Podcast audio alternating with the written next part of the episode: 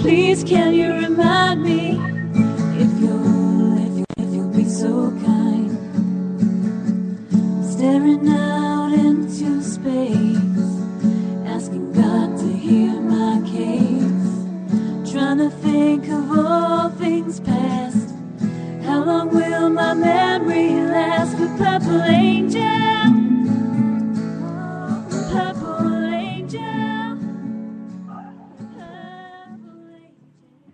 Well, hi, everyone, and welcome to Alzheimer's Speaks Radio. I'm Lori La Bey, the host and founder of Alzheimer's Speaks.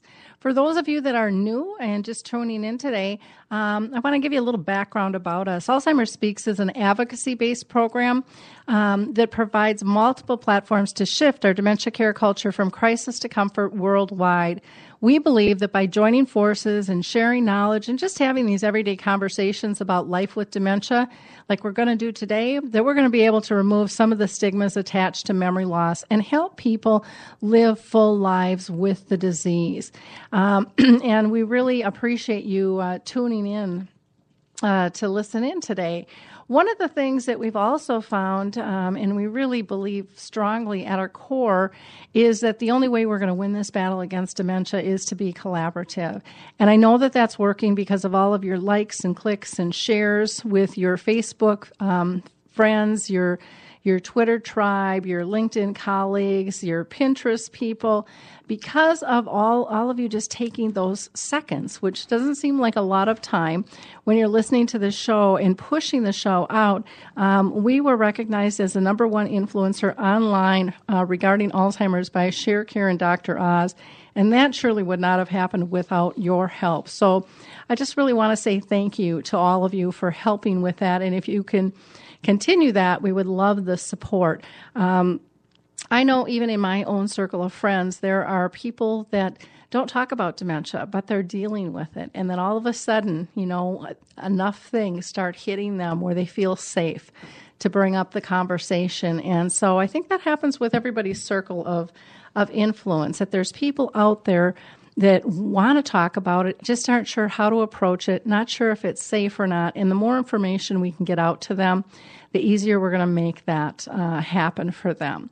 I also want to mention that um, we interview everybody all over the world. So um, if you are a person who just got diagnosed um, and has a story to tell, uh, maybe you've been living with the disease a while. We'd love to hear from you. Maybe you're caring for a loved one or a friend. Maybe you are a business professional. Uh, maybe you're someone who has um, written a song, wrote a book, uh, done a, a, short video series or training. Um, we want to hear it all. Maybe you're involved in research. Um, we've even had Harvard Research on the show. So um, everybody is valued here. So reach out to me at alzheimersspeaks.com and let me know if you think you might be a great guest. Because uh, again, we know we have to work together to get this all, all um, kind of put to, put to bed and make people feel comfortable with this. Kind of get this disease out of the closet and onto the street, and um, get our communities and our families more dementia friendly and more aware. Now, before I introduce our guest, I always like to give a shout out to a um, couple of my colleagues here at Alive and Social. And the first one is Mortgages and BS. And uh, Mortgages and BS uh, has a great show on Thursdays at 4 o'clock. You'll talk with a, a um, one of our local mortgage bankers here, and uh, also his uh, his sidekick BT, and they discuss mortgages and, and all things regarding homes and housing. And so, you know, check them out. You'll get some great information and hear some some good stories and banters as well. Another show I just kind of want to highlight is Apples to Apples, and that is every Monday at two thirty with. Uh, uh, father and son team, the Applebaums, and you can check them out. You'll hear all about sports and what's going on there. Uh, they're they're pretty fun to uh, to listen to, and you'll find out if father truly knows best or not. um, during their conversations. A couple other organizations I want to uh, shout out to is um, a lot of people don't know about the Purple Angel Project. And the Purple Angel is the new global symbol for dementia. It's free to anybody uh, as an individual or a business. And again, you can go to our website, alzheimersspeaks.com. If you're here in the U.S., go to initiatives and projects and just click on that tab. And um, you can ask me to send you a link to the Dropbox. It'll have all all the information there. If you are not in the U.S., it'll also uh, give you a link to go to the global site as well. Uh, another organization I always like to mention that a lot of people don't know about is Alzheimer's Disease International, known as ADI. And ADI is a great organization. They're basically the association of all the Alzheimer's associations around the world. And not only can you find who's closest to you, but you're going to find some great global research there as well, which is wonderful. And last, I just want to give a shout out to um, HealthStar Home Health, uh, who provides services here in the Twin Cities, and they are just a fantastic company doing some cutting edge work with uh, dementia and caregiving. So, without further ado, let me go ahead and introduce our uh, our guest here today. Very excited to have him. He's coming to us today all the way from Iceland, and his name is Scott Kirschenbaum and he did a documentary um, film, eh, which is really interesting. Um, and he's just uh, he's just a wonderful guy with a with a great uh, great background. He has participated in the San Francisco um, Film Society. And um, in addition to Alzheimer's documentaries, he's recently produced a speaker series series called Soapbox in uh, Haiti which premiered um, on uh, four um, uh, television stations over there. Uh, and it's just rolling up on the one year anniversary of the earthquake there. And it was featured on ABC World News. He is the director and producer of the film we're going to talk about today, which some of you may have uh, seen some of the trailers for, and it's called You're Looking at Me Like I Live Here and I don't. And it's just a fabulous, fabulous film. So I'm really excited to have Scott with us. So welcome, Scott. Hi there. Thanks for having me. Well, your your film is really quite amazing. I just even um, the picture of it, kind of with the half the face, you know, that you have there of this woman. Um, I think just says says a lot in and of itself. Can you give us um, a little background in terms of you know, why did you decide to make this film? Yeah, sure. Uh, well, my background was mostly in screenwriting prior to doing this project, and I became very infatuated with this idea of telling the story from the perspective of someone who can't really tell their own story, or as the term goes, you know, an unreliable narrator. Mm-hmm. And so, obviously, clearly, you know, someone with Alzheimer's or dementia really has a, a difficult time maintaining lucidity and following a linear path in their speech pattern. So I did a great deal of research, and I actually had wrote a, a screenplay that I was interested in making before I found the subject for this film, Lee, and then opted to turn this into a documentary project. Okay.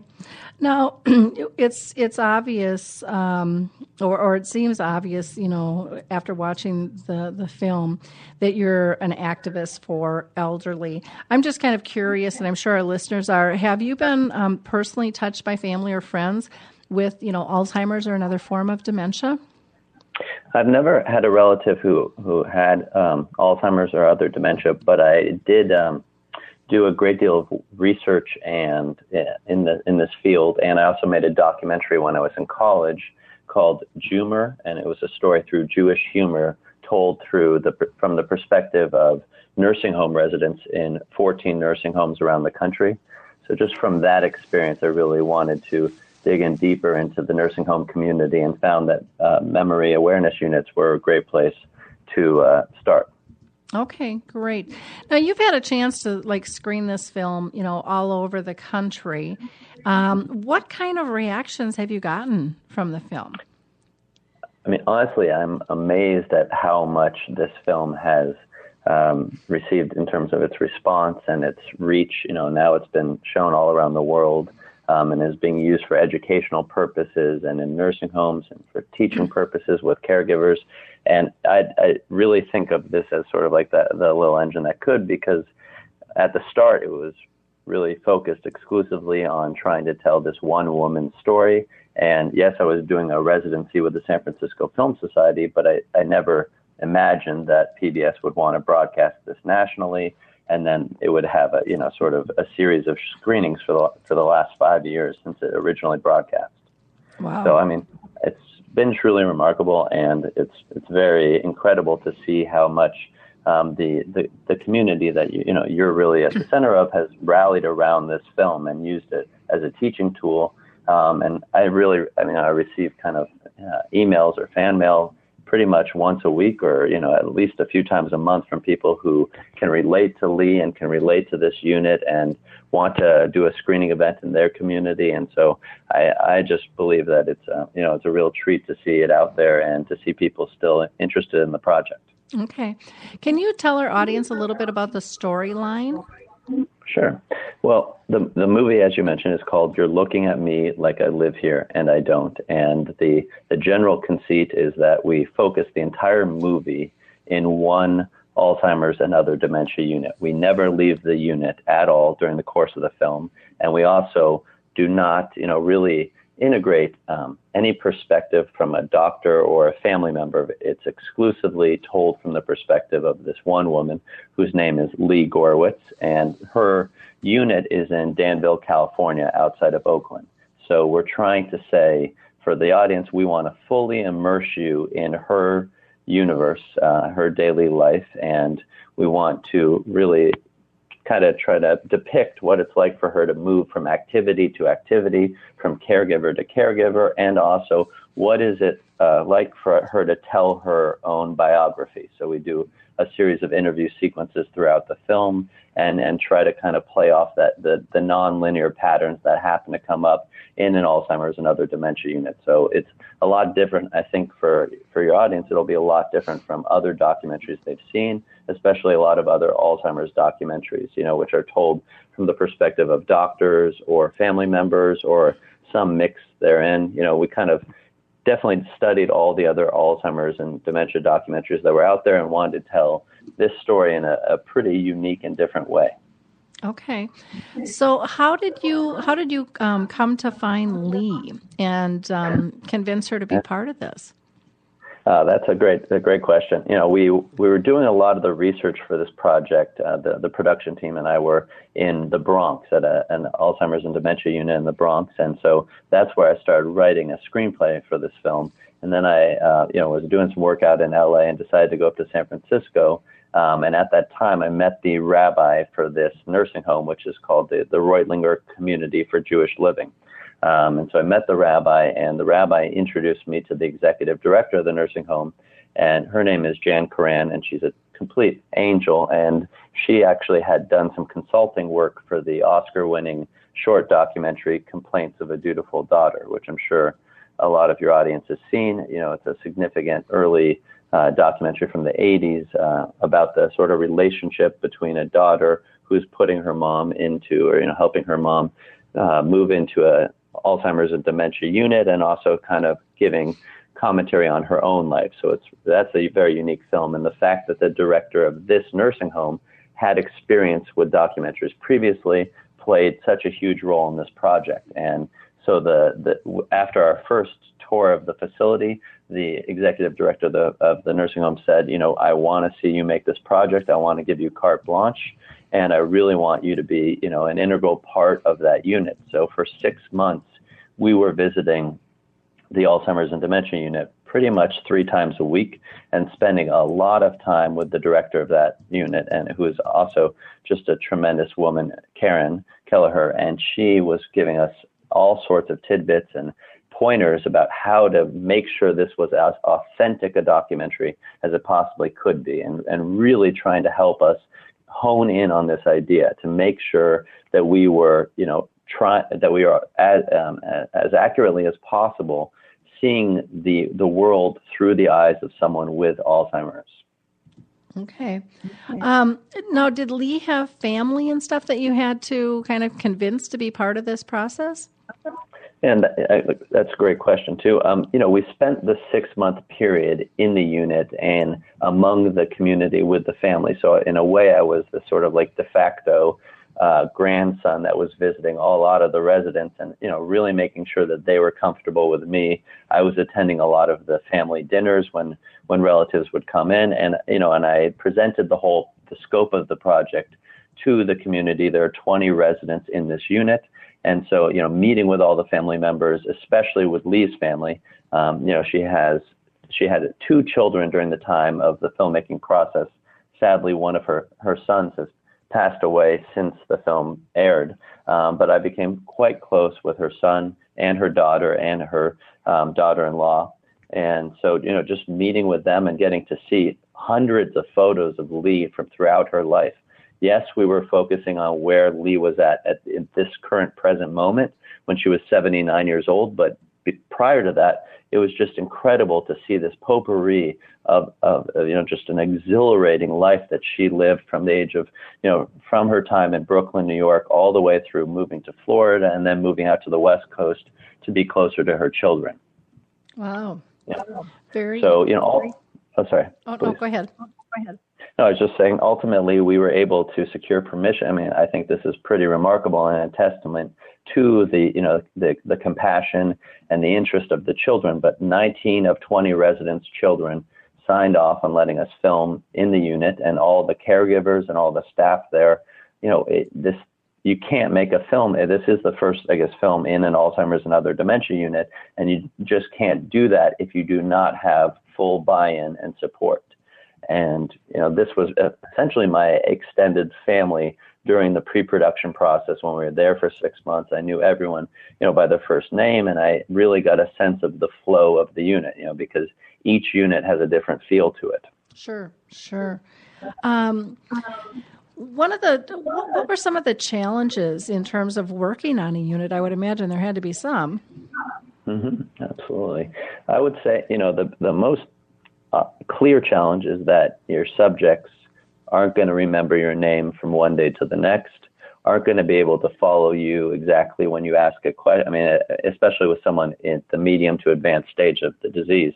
Um, you know, and obviously this disease manifests itself in a different way with each person who suffers it from it. But it, you know, in, in total, the the greatest challenge is you just don't have any certainty of what you're going to go in and film from one day to the next.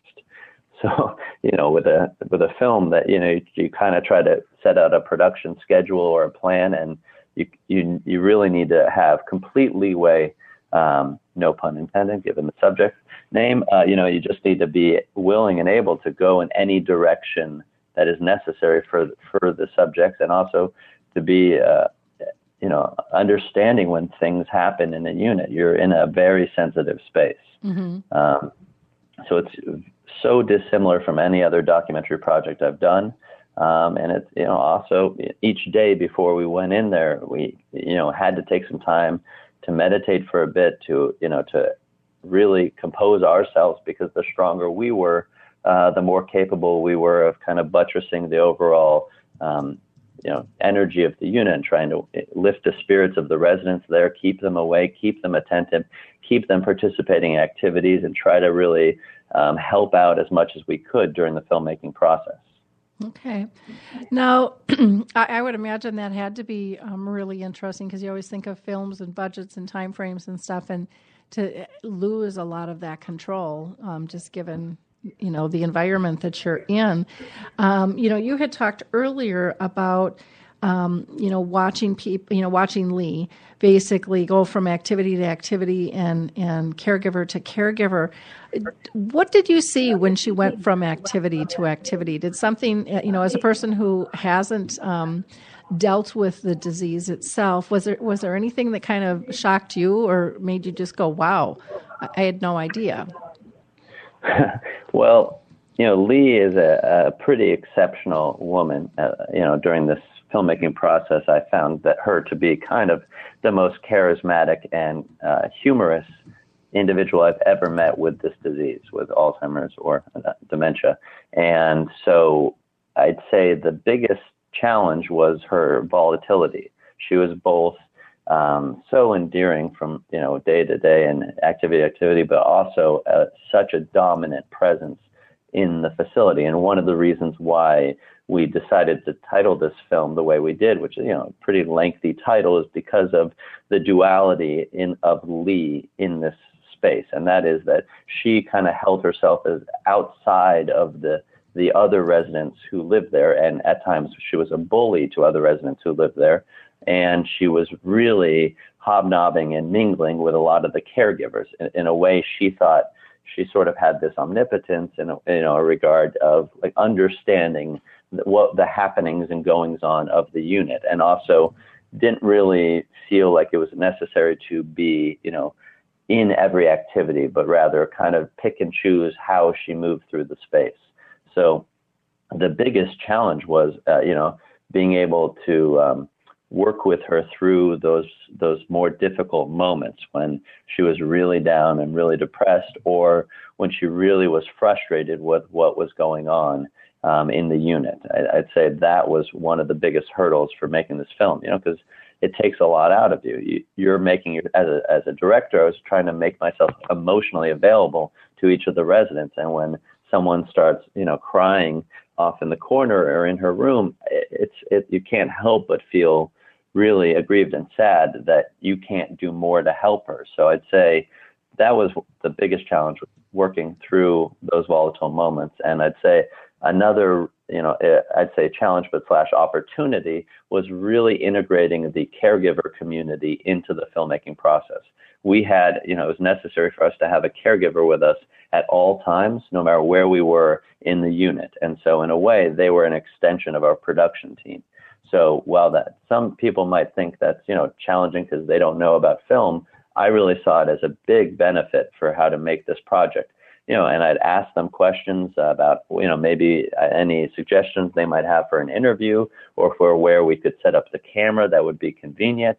And you know, this film is very much a, a testament of their day-to-day labor because you know caregivers are the unsung heroes of the memory and dementia unit. You never hear how wonderful they are from people who you know don't visit the unit on a daily basis but i know they're the life force of that space. Yep. Yeah eh, that's very very true. Do you think um, in terms of the film do you do you think that you were also able to highlight the caregivers roles? Um, do you think that that stood out at all in the film? I do. I, I mean i think that you know obviously um, when you're in a unit, uh, an individual who lives there probably interacts with three to five different caregivers through the course of a day. And, you know, at different blocks of time, a different caregiver is assigned to that resident. I would say, in general, each of these mini interactions, because the, the, the film is composed of a series of vignettes. You know, it's kind of starts when she wakes up in the morning and ends sort of right before dinner time and the sun sets and you know when people might experience sundowning. So through that expanse of time the caregiver those many interactions were beautiful. And in a way lee would you know create this sort of abbott and costello dynamic where the caregiver might be the straight person and and lee would be the the jokester. And that was just phenomenal the way that they they responded to her and her sense of humor. Wow you know, one of the things that when I was reading over, you had sent just a great press um, press kit with, and um, you had talked initially about you wrote this screenplay that you had intended to film um, entirely in an Alzheimer's unit. And after many weeks of rehearsal, you say, I arrived at a troubling realization that I was not just making a challenging film, I was just making the wrong film. What do you, what the heck do you do as a director at that point when you're when you're, you know, knee deep into it?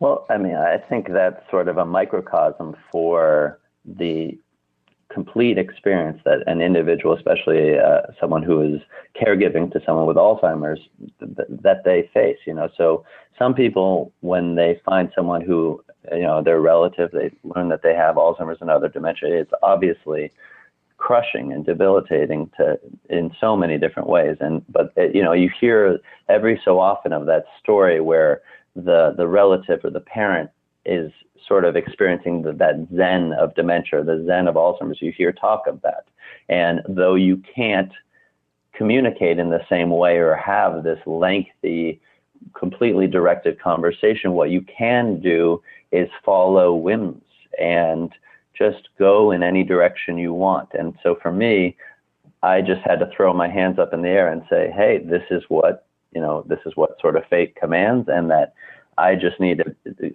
believe fully that Lee is is so compelling and, and such a moving figure that I should invest the entire film scope into her um, story and her experience. So for me, it was, you know, very frustrating to have to tear up that screenplay that I had before, but also, you know, what can you do? And, and that's kind of a, a big lesson that I've learned that, you know, in the filmmaking process, you, especially with documentary films, you don't get to make the same film that you conceived of from the onset when you were just writing your initial grant proposals. Mm-hmm. You have to accept that things come up during that filmmaking process and and sometimes they're detrimental to what you want to do, but sometimes they're the greatest blessing you could receive. And for me, that was the case with this project. Mm-hmm. Uh, well, I love um, a, a, couple of other statements in here. One is uh, your composer, John Cage, um, once wrote, he says, The first question I ask myself when something doesn't seem to be beautiful is, Why do I think it's not beautiful? And very shortly, you discover there is no reason. And it's just mm-hmm. like, wow, you know, it just, it, it doesn't have to have a reason. It just, there's that shift and, and things just change. And then um, you also write it kind of in summary here that until there's a cure for Alzheimer's, there's one way outside of medicine to counter this disease, something we all have within our reach, whatever the road, whatever our relative uh, agility to. Um, to transversing it and it's it's empathy and you know empathy is something we just really don't talk about a whole lot but it's mm-hmm. so critical to our relationships and um, you know, I think it's kind of why the world is almost cracking right now. I mean, we're seeing so mm-hmm. much upheaval is we've we've lost that ability. We don't we don't teach it. We don't lead with it. Um, we don't show it um, as much as I think as it needs to be done. And I, I think the film um, does that beautifully.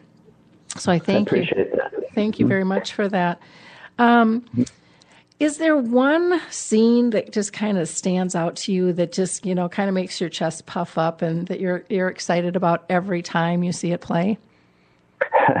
well, you know, we do screening events pretty regularly at universities for dementia pro- research programs, neuroscience programs, gerontology programs, nursing programs, and consistently and regularly, I know that when we reach the scene where Lee is dancing to Beyond the Sea, it's you know, if the audience can can get with that scene, can really uh, appreciate that scene, then then they're sold for the rest of the film because you know that's just um, amazingly great timing to be able to see Lee, you know, this woman who's pretty much on her own through the unit, decide that she's going to have herself this fantastic dance to Beyond the Sea. So that's that's always like I'd say the greatest crowd pleaser, if you will. But um, for me, you know, I also say that some of the, you know, especially with the quote you just read, that some of the sadder moments in the film, or some of the times when we're doing interviews, I can also point to those moments as well. And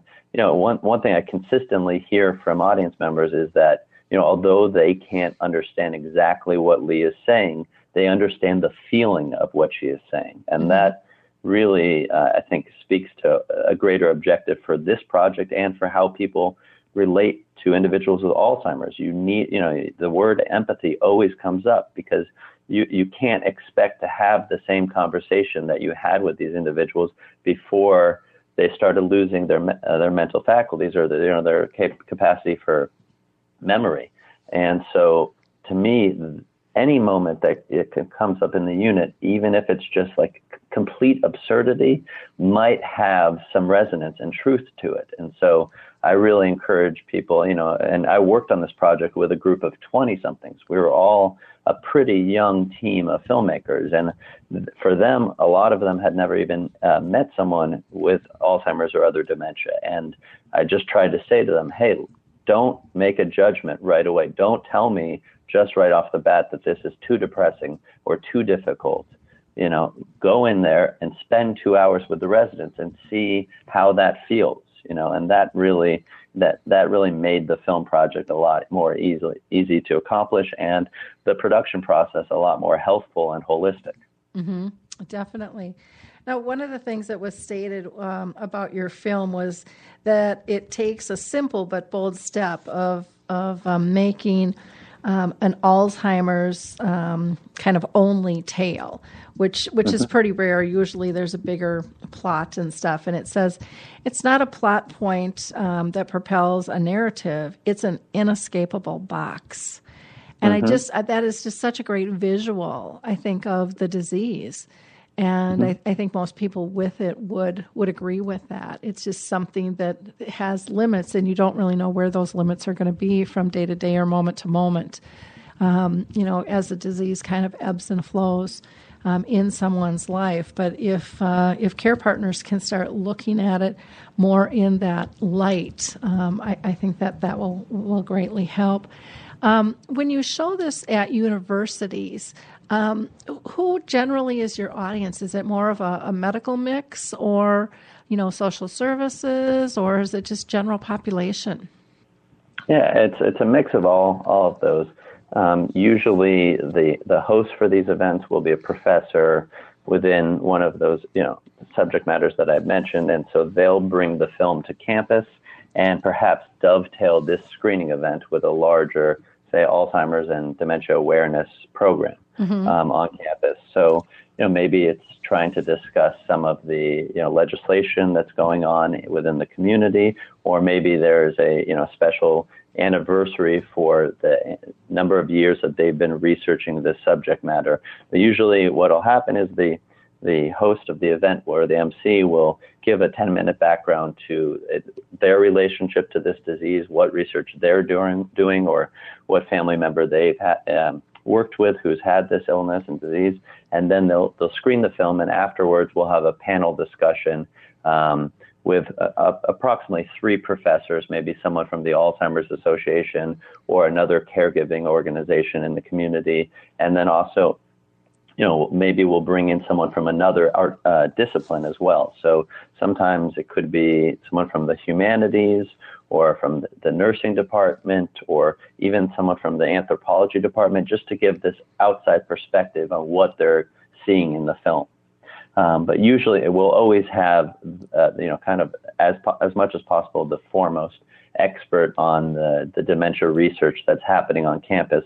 We love to get their response because, you know, ultimately the conversations we have center on three three areas of focus. One is, you know, kind of the content of the film. Another is the research that that university or community is doing, um, in, you know, on this disease. And the third is, you know, what are the resources that are available within that community? So we have students who are there. Some of them are getting extra credit for attending the event and writing a synopsis of their experience watching the film. You know, we have people from the, the public that are coming there and, you know, sometimes we'll have someone from the audience stand up and say, I was just diagnosed a week or two ago with this disease. Um, you know, I'm devastated. Is there any hope, doctor? You know, mm-hmm. and that's just uh, you know, a pretty chilling experience to have that happening in a Q&A after a film event. But that's the reality. That is the inescapable box. And so what I love about doing these screening events is that for 30 or 45 minutes after the film, people are invigorated and animated about talking through what's possible and coming up with some sort of answers, some solutions, trying to help out other audience members as well. Um, and it's so just wonderful to get to meet people who are, are doing their part. Yeah. Um, the, I find the talkbacks real interesting. I'm working with a film right now called uh, His Neighbor Phil. I don't know if you're familiar with that or not, but um, you know, it hasn't been on the big screen and it's you can only see it through sponsors, but we always do talk back. And it's amazing the conversations that are had and the comfort level people ha- have and the intimate details that they're talking about in their life to a group of total strangers. Um, and I would imagine your film, like like his neighbor Phil, a lot of times I have to talk for five or ten minutes and um, kind of be vulnerable myself, sharing what I felt and what I experienced because the audience can't even talk. They're they're mm-hmm. they're just the emotions are so strong with it, and and to me that's really a cool place to be because I think that's where change happens. Mm-hmm. Um, Absolutely. And uh, I mean, uh, oh, mm-hmm. sorry, please. Oh yeah. no, go ahead. I was just going to say, you know, one of the most remarkable experiences I've had at a screening event, and you know, I love mentioning this is I did a screening at Bowdoin College in Maine, and uh, you know, this was obviously a cold fall day, um, and afterwards I got up onto the stage and sat next to three professors, and I, you know, I was looking down at my shoes, waiting for the MC or the, you know, to start talking through the first questions or you know speaking to each of the professors and suddenly I look over and all three of the professors are wiping tears from their eyes you know mm-hmm. and they can't even begin to they they ask for a few extra minutes before we begin the conversation I just thought that was amazing you know to see for me especially you know and I hear this from researchers a lot you know they don't see the human side of this you know this this sort of like in-depth human side of the story that often so to see films like you know, maybe the, the film that you're screening or the, the film that I made or any of these other, you know, there are so many Alzheimer's and other mm-hmm. dementia documentaries coming out right now. So any of these films can really be uh, an amazing conversation starter and also give people a lot, you know, the kind of necessary community experience that they need because caregiving is so solitary at times. Uh, exactly, exactly. I know when we were kind of devising kind of a marketing plan and stuff, you know, they're like, should we put it on the big screen? Should we, you know, do the, the film festivals? You know, what should we do? And I said, if you really want to help people, we need to get mm-hmm. it into smaller venues where people mm-hmm. feel safe and comfortable and where we can tap them into resources. Um, mm-hmm. Because that's that's what community needs. That's what even staff needs. Um, because it, they do feel isolated, and you know sometimes people forget how much knowledge they have, until they hear somebody else doesn't have it yet. Mm-hmm. And, mm-hmm. you know, to get them to share. And, and to me, that's just a, a magnificent thing to see too. How did you, how did you come up with the title, Scott? Well, without giving, I guess, too much away, I will say that um, this line is uh, related to a, an interview sequence that happens in the film with Lee. And I just think um, you know, in reflecting, I had a different title from the onset, and that title was Three Bagel Sunday, which I know is a pretty out there title. And for me, I just kind of wanted to capture the, the, the word salad poetry that you often hear people with Alzheimer's and other dementia say. And so um, ultimately, in post production, we wanted to change the title, and we're bouncing around a few different ideas, but it, that expression just kept coming up for me. You're looking at me like I live here and I don't, and that is that is what Lee's life is like when she's in that space. And um, and also, you know, I've heard a linguistics professor talk about that sort of duality in the title. That you know, you're looking at me like she lives here or like she's alive in that space, but also there's this doubt of of whether that uh, the, the the sort of veracity of that. You know, where it, to what extent is she alive in that space, and to what extent is she sort of transitioning to that threshold space? You know, as people who continue to lose their memory do. So um, it sort of speaks to Lee being present, but also being absent. Mm-hmm. Okay, which which I think people with dementia would say all the time. You know, sometimes there's those. I mean, even um, my mom had the had dementia for 30 years, so she started at my age in her mid 50s, and lived to 86. And even in her last four years when she was in her end stages, there would just be moments. I mean, and, and it was just short seconds of such vivid clarity and connection. And you just kind of go, wow, where'd that come from? You know? And and yet you you were just so appreciative that it that it showed itself and that you were able to witness it. You know, mm-hmm. just those seconds and, and how you know, how they just touch your heart and they change your life forever. Very cool. Absolutely. Um, now, Absolutely. now your film has been called, you know, really groundbreaking, and and I would totally have to agree with that. Can you give us like three points of why you think um, you got, you know, I mean, that's just huge buzz um, mm-hmm. to, to be able to have that with, with the film that you've made. Can you give us three points of why you think um, people just saw it as something they've never seen before? I think you know I, I, mentioned you know the first thing is, and you can see this in the trailers that we try to you know humbly say that this is the first film that was shot entirely in an Alzheimer's and dementia unit and told entirely from the perspective of someone with the disease. So that's just right off the bat. We want to establish the sort of uh, artistic space that we are working in for this project. And then, you know, secondly, I really think Lee carries the film more so than anything else. People love Lee. People mm-hmm. respond to Lee, and people just continuously say, "Oh, I've been thinking about Lee for the last week since the film came out. You know, I'm saying these phrases that Lee used that said, said in the film, and I just can't help but feel like Lee is somehow related to my mom, um, who may have passed away a year or two or however long ago. So Lee is just, you know, she's an all-star whippersnapper, mm-hmm. if you will. and then, you know, a third, I would I would credit a lot to PBS's documentary program, Independent Lens, because they've worked with a lot of projects that deal with Alzheimer's and dementia. I know recently they aired um, Banker White's film, Genius of Marian, and I think they really catalyzed this project into you know, the larger um, world of documentaries and also really getting it into the niche where people who care about this disease would be able to see it. So they've really enabled it to get out to such a wa- large and um, audience. You know, we had I think I guess two million viewers the initial broadcast air date, and since then, you know, we've had all these downloads and different ways of distributing the film that PBS is really centrally responsible for, and I credit them because they are, on, in, my mind, unequivocally the most compassionate film organization in the country, hands down.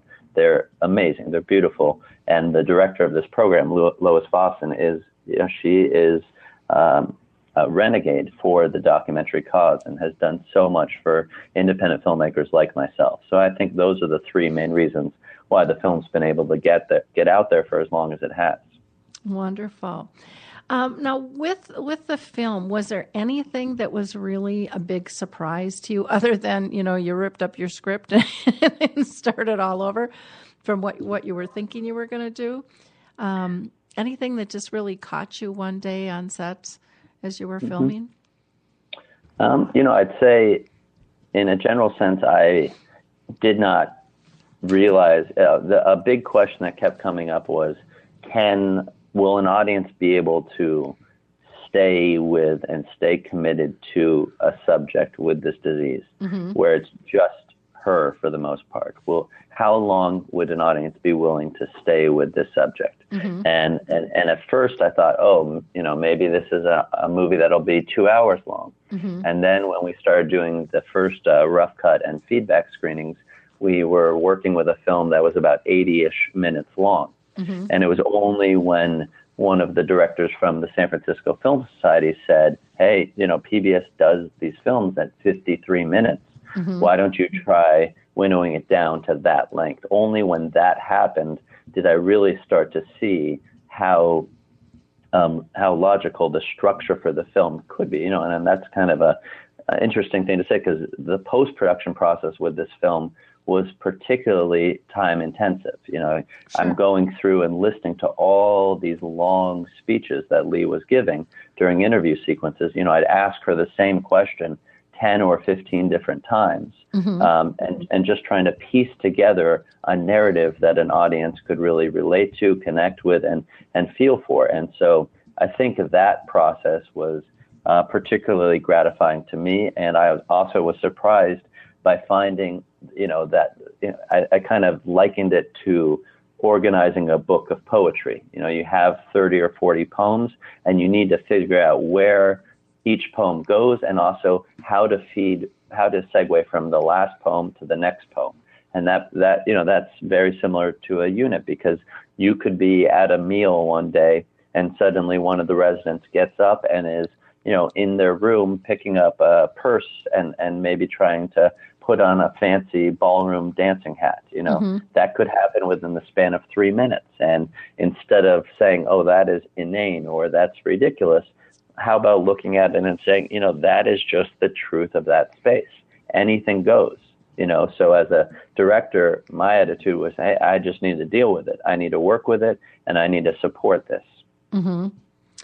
Wonderful. Well, and I, I, I love that attitude. Anything goes, you know, because it, you can't argue with them. You're not going to, you know, you, the logic piece is gone, but yet everyone kind of goes after that angle in terms of trying to logic and, and uh, change somebody's mind. And, you know, it's just not going to happen. And, uh, you know, it's, it, it it's, um, what I learned with my own mom through that process of kind of going with the flow was, you know, learning to take life not so seriously, that it didn't have to be black and white, and that there was a lot of gray and there was a lot of beautiful colors in between that I wasn't seeing mm-hmm. before.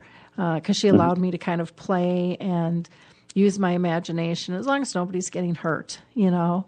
Um, it was it was all game, and it became fun and enjoyable instead of judgmental. Do you mm-hmm. think, mm-hmm. um, or did you see, um, because you talked with you know families of of the residents and you know got to know the staff, did they make any comments when they saw the film? Anything that kind of shocked them or changed their perception of the disease? Well, you know, I think that the the biggest sort of shock for them was learning the news that it was going to be aired nationally. Mm-hmm. Um, just because you know, the, from the onset, I was mostly a small crew, and we were young filmmakers in, in the making process. And for them to hear, oh, this is getting this national release, that was a big thing. And also, um, you know, getting the release agreement signed, that took a, a, a process both to do it before we even filmed the the film the project, but also before it aired on PBS, we had secondary releases signed as well. So in that process, we had a lot of the family members watch the film before it aired, and and we received you know a lot of different responses. And I just think you know the biggest thing that we heard was I appreciate the the total perspective of the project and.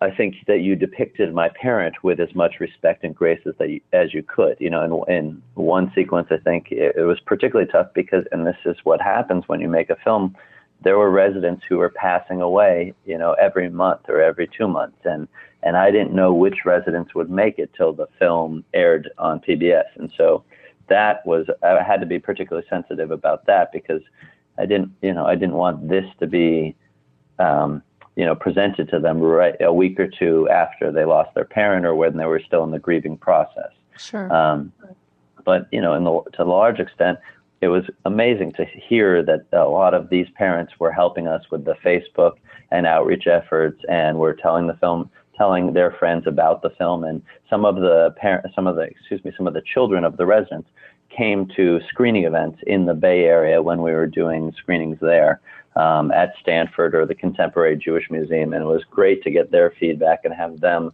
participate in the Q and A as well. Oh, neat! Yeah, I I can see where that would be um, really interesting. And then just um, when you've got a loved one with this disease, to know that they were part of something so big, um, mm-hmm. pretty cool. Pretty cool. Yeah, so, absolutely. Well, very wonderful work um, that you've done.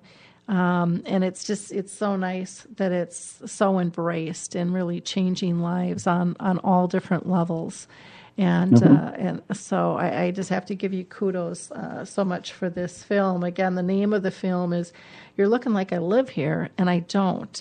Um, what's next for you, Scott? Well, I'm currently um, trying to develop a, a, new documentary that is, I'd say, a different perspective on birth and a woman's experience during the labor process. So I've been doing a lot of research uh, with doulas and midwives around the United States and also um, abroad as well. I've been recently in Mexico and the Netherlands um, talking to some indigenous midwives. And so I'd say that is my greatest focus right now. And, uh, you know, I, I had the privilege, I was living in Asheville, North Carolina, so I did a lot of work with the Cherokee Preservation Foundation there as well. Wonderful. Well, we're definitely looking forward to that as well. My daughter just had a baby a year ago, and boy, that was uh, quite the process. So, you know, I, I forgot how long ago it, it's been for me. And it just brings it all back. But things have really, really changed over the years. So I'm sure that that'll just be a beautiful, beautiful film in and of itself. Um, if people are interested in your film, um, you're looking at me like I live here and I don't. What's the best way for them to uh, to uh, get a hold of uh, a copy of that, or um, coordinate to have you come out? Do you still go out and do screenings of that, or you know, is it best just for people to buy the DVD or? Sure. Well, yeah, it's a pretty, I guess, straightforward process because of the title. So our website is yourelookingatme.com. Mm-hmm. And then, you know, we have Facebook and Twitter. Both of those are, you know, Facebook is the you're, is you're looking at me as well, and Twitter is you're looking at me too. Um, and we have a pretty, you know, broad network of people through both of those social media avenues. And then additionally, you know, obviously folks can buy the DVD if they'd like to. Um, universities and public libraries can use the film. Nursing homes can use the film. Uh, we also have streaming versions of the film. Pretty much every uh, possibility here. So, because with Amazon and Vimeo, and then also educational streaming too. Um, and then, if if any organizations are interested in having me come out and participate in a panel discussion, they can always email me directly through the website for the film, um, and I will be able to talk through what that kind of entails and how to plan for these events and give them all the necessary publicity and outreach materials. So um, hopefully, you know, I definitely encourage your listeners to reach out if they'd like and if they have any questions about the project or how to use the film um, to the best of their abilities in, within the community, then, you know, definitely send me a, drop me a line by email. Okay, great. And you were really gracious to offer our um, listeners and followers 10% off the DVD orders of the film. They just have to use the code Brunch with Lee. That's Brunch with Lee is the code. Well, thank you so much, Scott. Is there is there any uh, last minute comment that you would like to make to our audience before we let you go? I just you know I just want to say thanks for being a part of the community. You know, it's a uh, uphill battle, but it's amazing to see how much individuals are rallying around this cause. And, um, you know, it's wonderful that you are able to do a podcast like this and that we're able to have this conversation. So thank you so much. Well, thank you. Keep up the great work, and uh, I'm sure a lot of our listeners will be groveling to your website and uh, ordering uh, ordering their copies, or maybe reaching out to you to, to have you participate in an event. It's a it's a wonderful, wonderful film, um, very educational um, and emotional. I, I think people will get great, great insights from it. So. Uh, don't don't miss out on this film. Again, the name of it is "You're Looking at Me Like I Live Here, and I Don't." Thank you again, Scott, for your time today. Appreciate yeah, it. Thank you. Um, before we close out, I always just like to um, do some uh, highlights. If you didn't listen to our, our show last week, we had Susan uh, Rambos on, and she talked about uh, brain injury that she personally had. Um, and kind of correlates it to dementia symptoms. She's she doesn't necessarily have dementia, but the symptoms and the overlap was pretty interesting. We had a couple of people. Harry Urban was, was with us, along with Michael Ellenbogen, who both have dementia, and they were kind of shocked as well in terms of the similarities. Uh, next week, we're going to have singer and pianist uh, John Morehouse with us, and he um, you know, his career has spanned over 40 years, and he has uh, shared the stage with some of the most famous bands and singers in the world. So it'll be really fun to hear what he is up to. He's got a great uh, series of six sing alongs. Uh, that he has done with DVDs that are sold for uh, senior music therapy and recreation programs um, in six countries now. So we'll get to be able to hear about that. Um, if you haven't been, had a chance to watch Dementia Chats, which we did a couple weeks ago, that's a video. We had uh, Harry Urban, uh, Paul Gordon, Michael Ellenbogen, and Truthful Loving Kindness were our experts who are all diagnosed with dementia. And on uh, that particular video, you'll see we talked about the loss of, of one of um, a, a, great advocate over in Indonesia, uh, Barry Pinkhurst. And um, we talked about advocacy in general, and we also talked about emotional connections and disconnections when dealing with dementia as a whole. You can um, also, I wanted to just highlight, you can see um, a screening of your neighbor Phil at uh, Polar Ridge Senior Living in North St. Paul in Minnesota at 2 p.m. on January 24th if you're interested. And then I'll be out in Seattle um, February 8th through the 13th doing several venues out in that area as well. A couple of um, great blog posts you might want to read. Um, one is called Mama's Hands. Um, beautiful poem written by one of our, our um, community members. And then uh, Kevin Wu uh, wrote a, an interesting article called Driving Mr. Jim that has some great perceptions in it, lots of comments on that. And uh, there's several others that are going to be coming out this week that I think you'll really like as well. So we will talk to you all next week. In the meantime, don't forget about applying uh, the tools from your memory chip, which teaches us to really focus on are they safe, are they happy, and are they pain free. Have a great week, everyone. Bye now. Hi, this is Suzanne Newman, host of the Answers for Elders podcast and radio show. We are the North Star that guides you through the complicated journey of senior care with trusted experts in money, law, living solutions, and more.